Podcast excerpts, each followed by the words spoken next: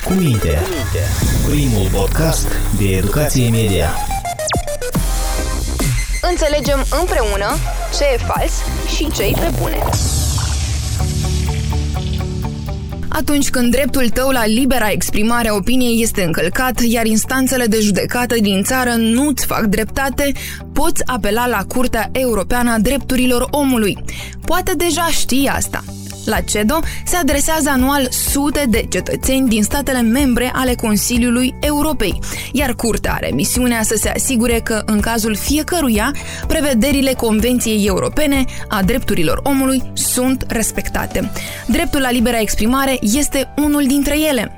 Republica Moldova a fost condamnată până în prezent la Curtea Europeană a Drepturilor Omului în 568 de cazuri, 21 dintre care se referă la încălcarea articolului 10 al CEDO privind libertatea de exprimare. Dar ce înseamnă libertatea de exprimare și cum anume poate fi ea încălcată? Sunt Ana Sârbu și în ediția din martie a podcastului Cu Minte aflăm răspunsurile de la Daniel Goinic, director de program Drepturile Omului în cadrul Centrului de Resurse Juridice din Moldova. Bună, Daniel! Salut, Ana, și mulțumesc mult de invitație și această oportunitate de a discuta despre un drept fundamental pentru noi. Tu ne vei explica, de fapt, și circumstanțele în care statul poate fi condamnat la Curtea Europeană a Drepturilor Omului pentru că a încălcat libertatea de exprimare a cetățenilor sau a presei. Pentru început, să explicăm celor care ne ascultă, dar pe înțelesul tuturor, ce înseamnă libertatea de exprimare. Libertatea de exprimare este un drept fundamental. Pentru el, din trecut, istorie, mulți oameni s-au luptat, chiar au fost sacrificați pentru ca acest drept până acum să-l avem noi, fiecare de noi. Chiar dacă, știi, aceste oscilații în trecut au fost ca un pendul, uneori oamenii primeau satisfacție, uneori guvernele încercau cât mai mult să stopeze dreptul oamenilor de a, de a libera exprimare, chiar și până în prezent. Există state autoritare unde acest drept nu este garantat.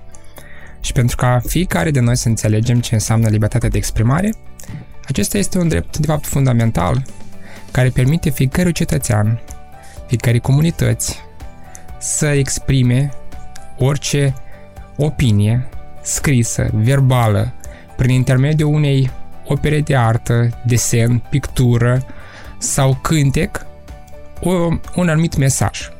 Acest trebuie să fie transmis și recepționat de către cineva. Dar, aceasta este teoria dreptului. Referindu-ne în particular despre Convenția Europeană a Drepturilor Omului, în continuare CEDO, hai să vedem care sunt cele trei caracteristici centrale, structurale ale dreptului la libertatea de exprimare. Și aici o să-mi permit să citesc prima parte din, din uh, acest uh, articol. Acest drept include 1. Libertatea de opinie 2. Libertatea de a primi orice informații sau idei și a treia componentă, libertatea de a comunica informații ori idei fără amestecul autorităților publice și fără a ține seama de frontiere.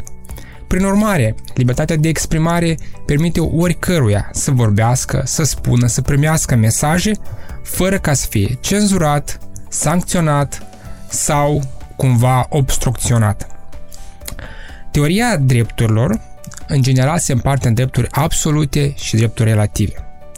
Chiar dacă vorbeam anterior că dreptul la libertate de exprimare este unul fundamental, este absolut în sensul că a pus căpătâiul de exemplu, mari Constituții americane, care primul amendament prevedea că nimeni nu poate fi obstrucționat și fiecare este garantat dreptul la libertate de exprimare, totuși, în teoria CEDO, acest drept este unul de natură, hai să spunem, relativă, în sensul că statul dacă ia toate măsurile, poate obstrucționa.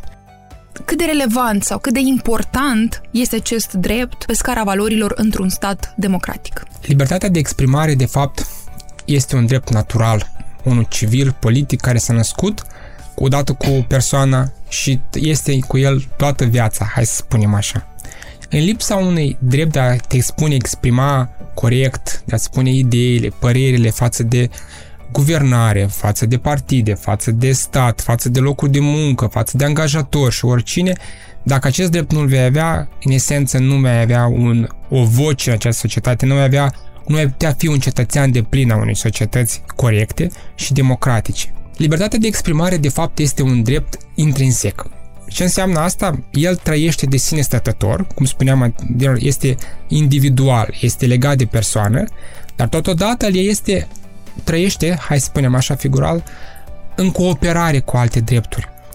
Și explic aici. De exemplu, o persoană când pleacă la un protest, la un manifest, um, se întrunește și se asociază cu altcineva. Și desigur în cazul acelui protest sau el își exprimă anumite idei. Deci cumva libertatea de exprimare este legată și cu libertatea de asociere, da? Libertatea de exprimare este legată și cu dreptul la viața privată. De exemplu, atunci când statul te urmărește, sau uh, uh, înregistrare video sau audio în apartament sau în spațiu de muncă sau în stradă, deci ele cumva merg cu când persoana acolo vorbește, se exprimă și la fel poate fi acest drept uh, lezat. Libertatea de exprimare este foarte legat cu dreptul de a nu fi discriminat. Adică persoana atunci când utilizează un discurs de ură, care nu este protejat de dreptul la, la libertate de exprimare, lezează dreptul altei persoane. De ce spun aceste exemple? Fiindcă libertatea de exprimare este totodată drept, dar este și obligație. Ele merg mână în mână și fiecare din noi din cetățeni trebuie să ne cunoaștem care este granița dintre a folosi un drept la libertate de exprimare și că nu. Deci este adevărat, dreptul meu se încheie acolo unde deja începe dreptul tău. Exact, asta vreau să spun și eu. Când mesajul persoanei este unul care nu implică sau nu provoacă anumite sentimente urâte față de altcineva sau că nu instigă la ură, violență, atunci acesta este un mesaj care este protejat de Convenția Europeană. Este un mesaj când este un discurs care este protejat de autorități. În caz contrar, atunci acest mesaj poate fi supus anumită sancționări, restrângeri sau chiar cenzurări. În ce circunstanță noi înțelegem că a fost încălcată libertatea de exprimare, în special uh, a noastră? Cum înțelegem acest lucru că s-a întâmplat? Spuneam anterior în ce condiții statul poate restricționa mesajul nostru sau libertatea de exprimare și ar putea o face legal. Convenția Europeană la alineatul 2 prevede o listă exhaustivă, adică aceasta înseamnă că sunt anumite condiții care altele nu pot apărea. Dacă statul impune alte condiții, deja va fi o problemă și o sancțiune. Și dacă îmi permit să dau câteva exemple. Exercitarea sau limitarea exercitării dreptului la libertate de exprimare poate fi făcută atunci când el ar duce la încălcarea sau la dezordine. Atunci când ar duce la încălcarea securității naționale, integrității teritoriale sau când ar duce la încălcare sau la preveni, este necesar pentru a preveni unele, unele infracțiuni, săvârșirea infracțiuni. Când este necesar pentru a proteja reputația, morala sau drepturile altului sau pentru a proteja imparțialitatea sistemului judicatoresc. Și aici este o problemă, fiindcă aceste convenții prevede aceste tipuri de probabilități când poate, poate statul leza sau diminua dreptul la libertate de exprimare, totuși există cazuri la CEDO când aceste criterii de fapt erau folosite de către stat pentru ca să ne încălce drepturile persoanei. Ce putem noi face? Sau când ne simțim că dreptul nostru la libertate de exprimare este limitat? De exemplu, atunci când s-a început războiul în Ucraina, multe persoane în Federația Rusă au ieșit pașnic în uh, străzi ca să oprească războiul, ca să trimită un mesaj guvernului rus ca acesta să-și retragă trupele și să oprească războiul. Ce s-a întâmplat? Pentru acest protest sau libertate de exprimare pașnică, aici este elementul cheie, pașnică, ei au fost pur și simplu abuziv arestați, torturați sau închis, sancționați, condamnați pentru, în, în penitenciari. Iată, este un exemplu clasic dar din păcate dureros, care încă se întâmplă în secolul, secolul 21. Pentru că oamenii se exercită pașnic, este acest elementul. Oricine poate ieși în stradă și pașnic să-ți demonstreze manifestul, opoziția. Apropo, libertatea de exprimare are trei elemente și în sensul că orice mesaj care poate șoca, care poate um, deranja sau jigni partidele, guvernarea, o altă persoană, poate fi protejat de CEDO și este protejat de CEDO. Este important ca el să nu ducă la violență, să nu instige la ură sau la discriminare. Tu ai dat exemplu protestelor din uh, Rusia, dar îmi amintesc de 7 aprilie 2009. Pe lângă tinerii care au provocat anumite incidente violente, au fost și tineri care au fost arestați chiar dacă au protestat pașnic. Acesta este un cauz, uh, sunt cauze mult mai strigătoare la cer, pentru că acelor persoane nu doar libertatea de exprimare le-a fost încălcată, le-a fost limitată dreptul lor la libera circulație. La un proces echitabil, și au fost supuși relilor tratamente care este groaznic și au fost arestați abuziv. Adică a fost un conglomerat de drepturi încălcate care sunt prevăzute de convenții și nu au fost respectate de către statul Republica Moldova. Dar să vă dau încă un exemplu, de exemplu, din uh, Republica Moldova, din cele 21 de cazuri care avem noi pierdute la CEDO, aș spune că jumătate din ele se referă la a libertatea de exprimare și mass media.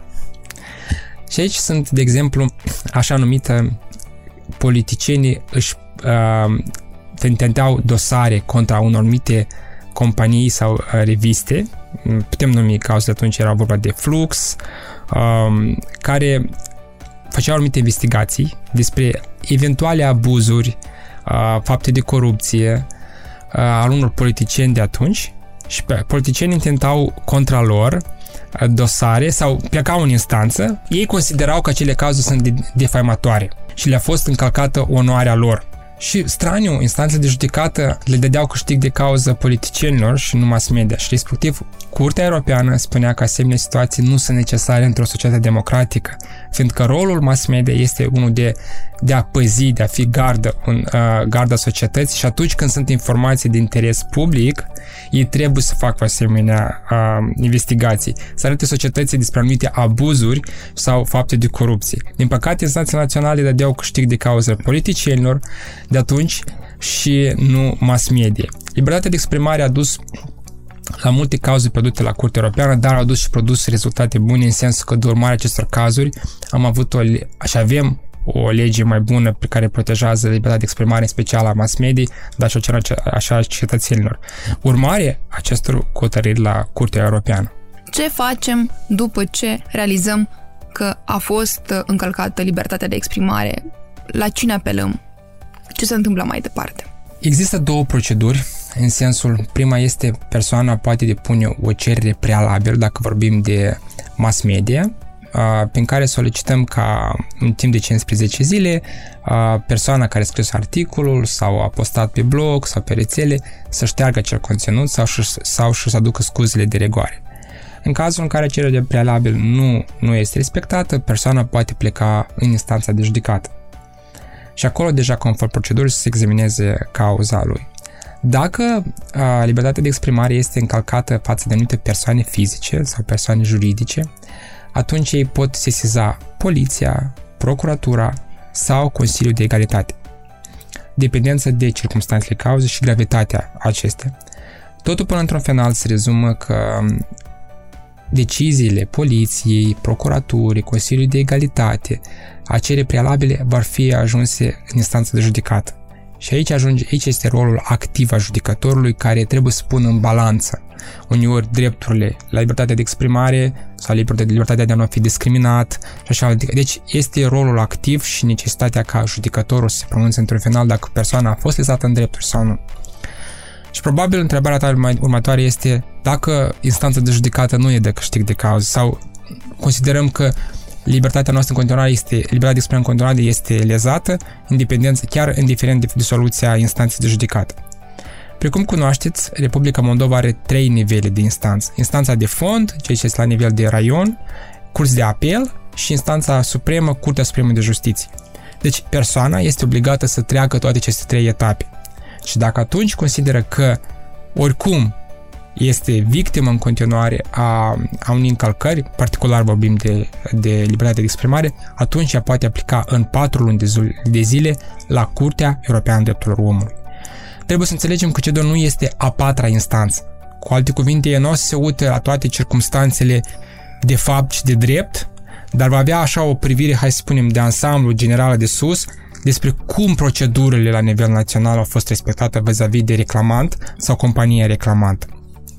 Procedura poate fi lungă. De regulă, libertatea de exprimare se examinează mai mult timp. Vorbeam anterior despre clauzele flux, care au fost, faptele erau pe 2006, 2004, 2005, dar hotărârile au fost uh, pronunțate mult mai târziu, 2013, 2014, 2015.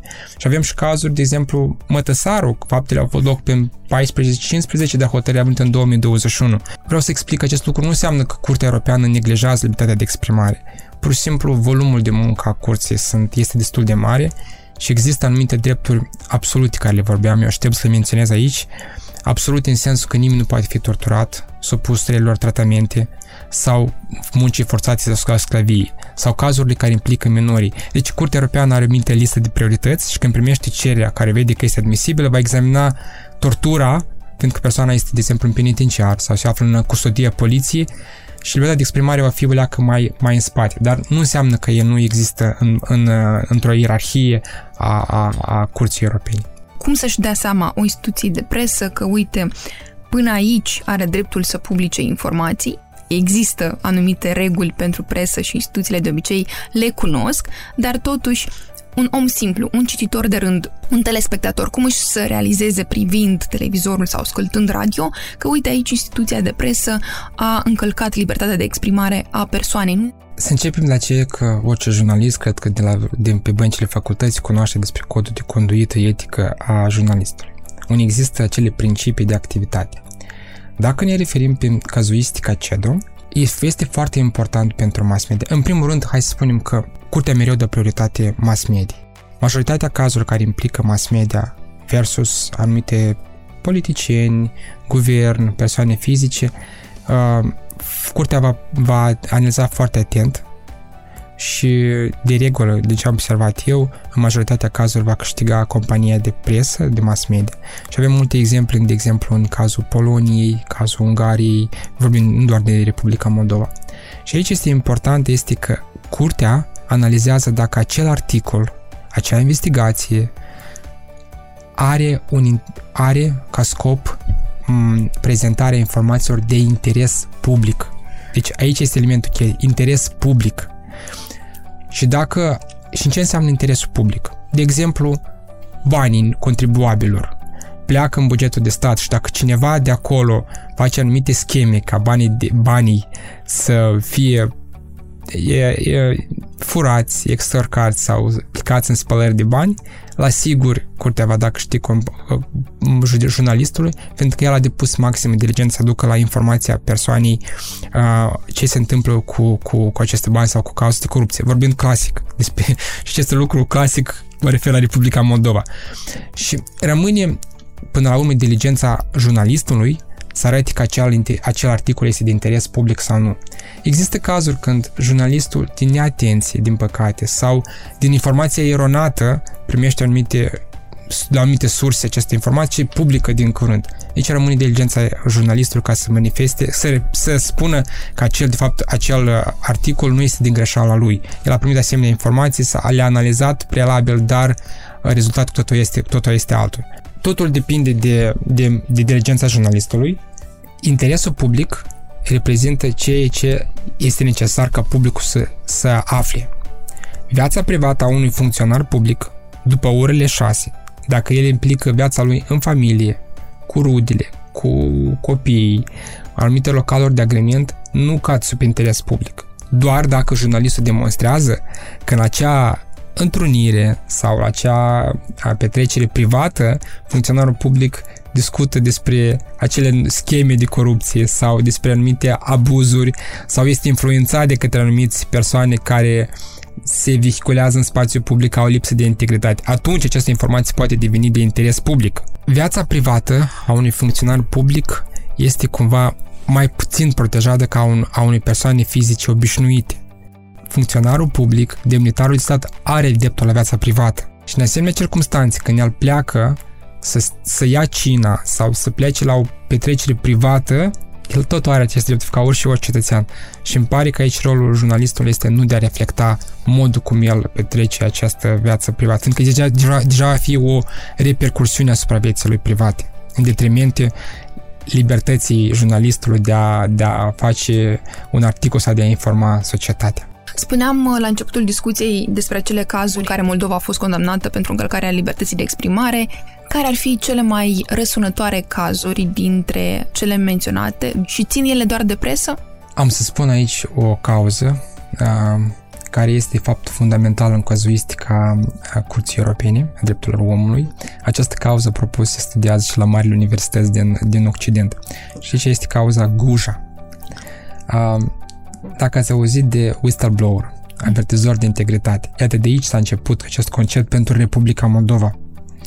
Domnul Guja atunci era șeful cabinetului sau în sensul era comunicator de presă a procurorului general de atunci. În pofida acestor atribuții, ca șef de cabinet și comunicator a procurorului, el a aflat despre anumite uh, documente sau înscrisuri când procurorul general dădea indicații procurorilor ordinari ce să facă sau să nu facă pe anumite dosare, ceea ce este calcarea legii și este condamnabil penal. Domnul Guja, pe la orele 3, a ieșit într-o conferință de presă și a, a anunțat despre aceste abuzuri în cadrul Procuraturii Generale. Ce s-a întâmplat? Peste o zi sau două el a fost concediat, a tras răspundere disciplinare pentru, pentru, pentru faptele sale. Atunci Republica Moldova, era anul 2009, dacă nu știu, nu avea o lege care să protejeze avertizorii de integritate. Noi am plecat, domnul Guja a plecat la Curtea Europeană a Drepturilor Omului și a spus că, de fapt, acesta este un caz strigator la cer. Statul trebuia să protejeze asemenea persoană ca domnul Guja, dar nu din contră să fie pus anumite uh, represalii, sancționări, mustrări și chiar concedieri. Cu ce s-a întâmplat? Ce s-a întâmplat în istoria? Noi în Republica Moldova, ca parte a Convenției Europene, suntem obligați să modificăm legislația, practicile, în, uh, ca să fie într-o uh, în aceeași albe cu standardele curții. Am aprobat adoptat legea cu de integritate. Straniu, uh, dar a apărut cauza Guja 2. Și doar să spun uh, în continuare, domnul Guja a solicitat restabilirea în drepturi, după, după aceea a câștigat la accedo. El a fost restabilit în drepturi, adică s-a întors la serviciu, la Procuratura Generală, dar peste două zile i s-a dat un scaun în coridor, nici nu în cabinet, nici nu în cabinet profesional, fără laptop, fără deci toate rechizitele necesare, gen aici este locul tău de muncă, și peste o săptămână, două, i s-a spus că, uite, din cauza anumitor suficiențe financiare, organigrama va fi schimbată și de, tu din nou rămâi fără, fără loc de muncă, în sensul că, în pofida legislației, oamenii nu s-au schimbat atunci în sistem și încă aveau acea pică în cu ghilimele de rigoare, de rigoare față de oamenii care au adus informații societății despre abuzurile ce se întâmplă în Procuratura Generală. Domnul Guja a plecat din nou la Curtea Europeană și a câștigat a doilea caz, Guja 2. În spatele oricărei hotărâri este o istorie, un drept lezat.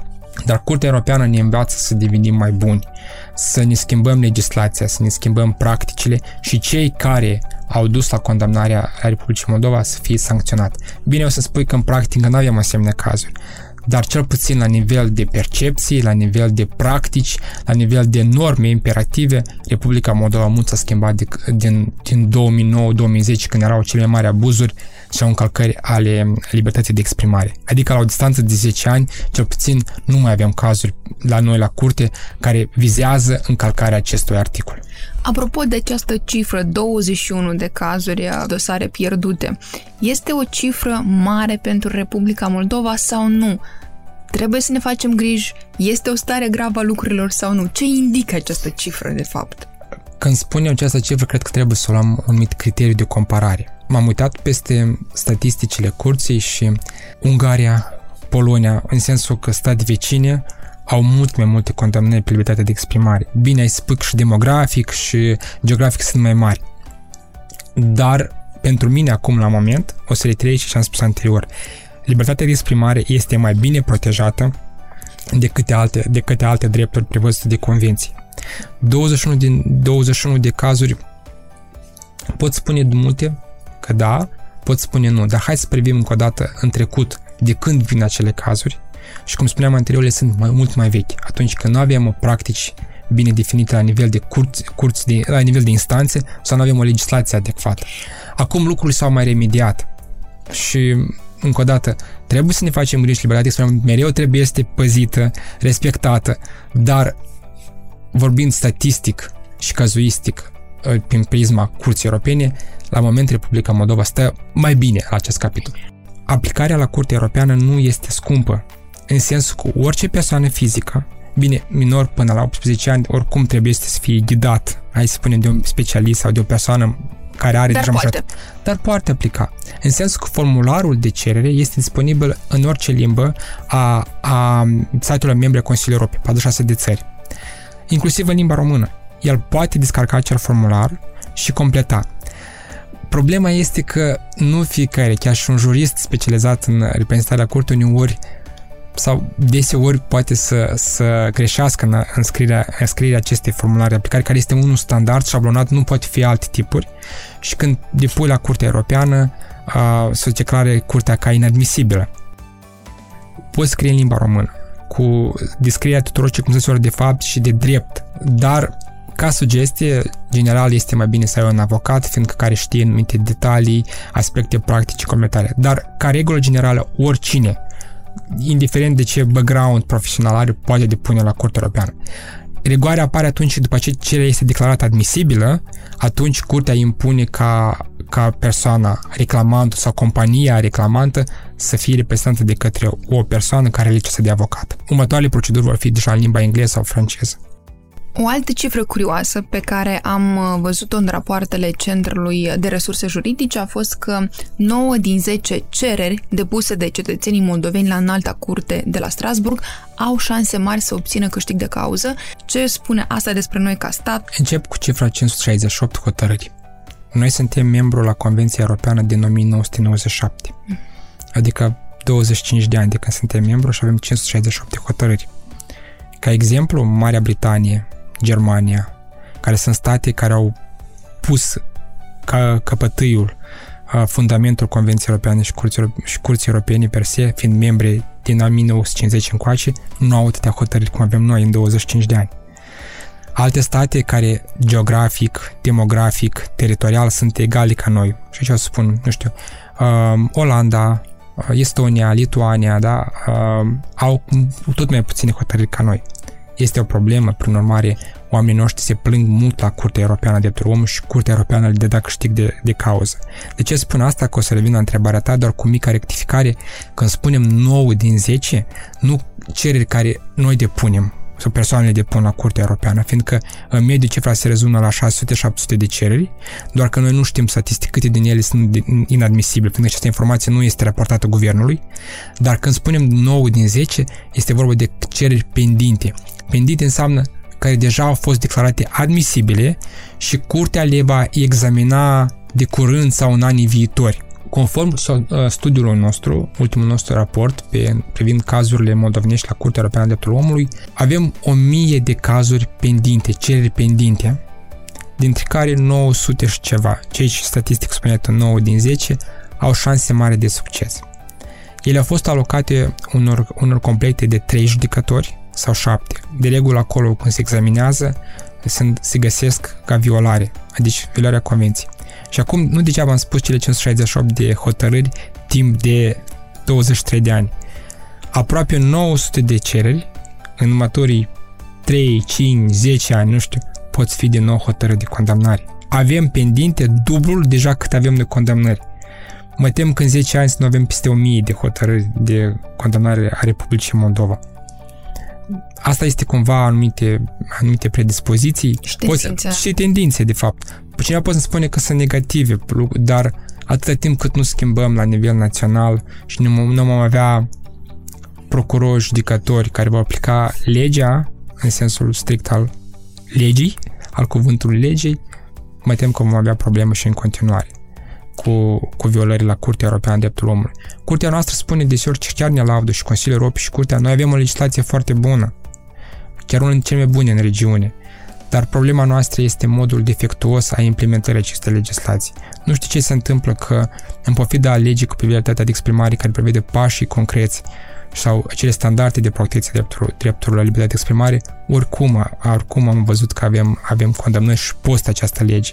Mai puține, dar avem condamnări, fiindcă se, se, în detrimentul legii apar anumite practici de, vicioase ale persoanelor care aplică acea lege.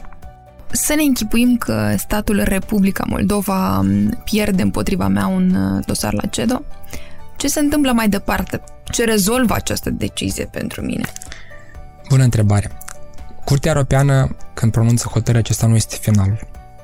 În timp de trei luni de zile de la, de la publicare sau de la rezulta, anali, uh, publicarea rezultatelor hotărârii, hai să spunem așa, există o instituție în cadrul Ministerului Justiției, agentul guvernamental, persoana care este cheie dintre legătura dintre guvern și curte și, și departamentul agentului guvernamental, persoanele funcționare care îl ajută, îl asistă în această activitate.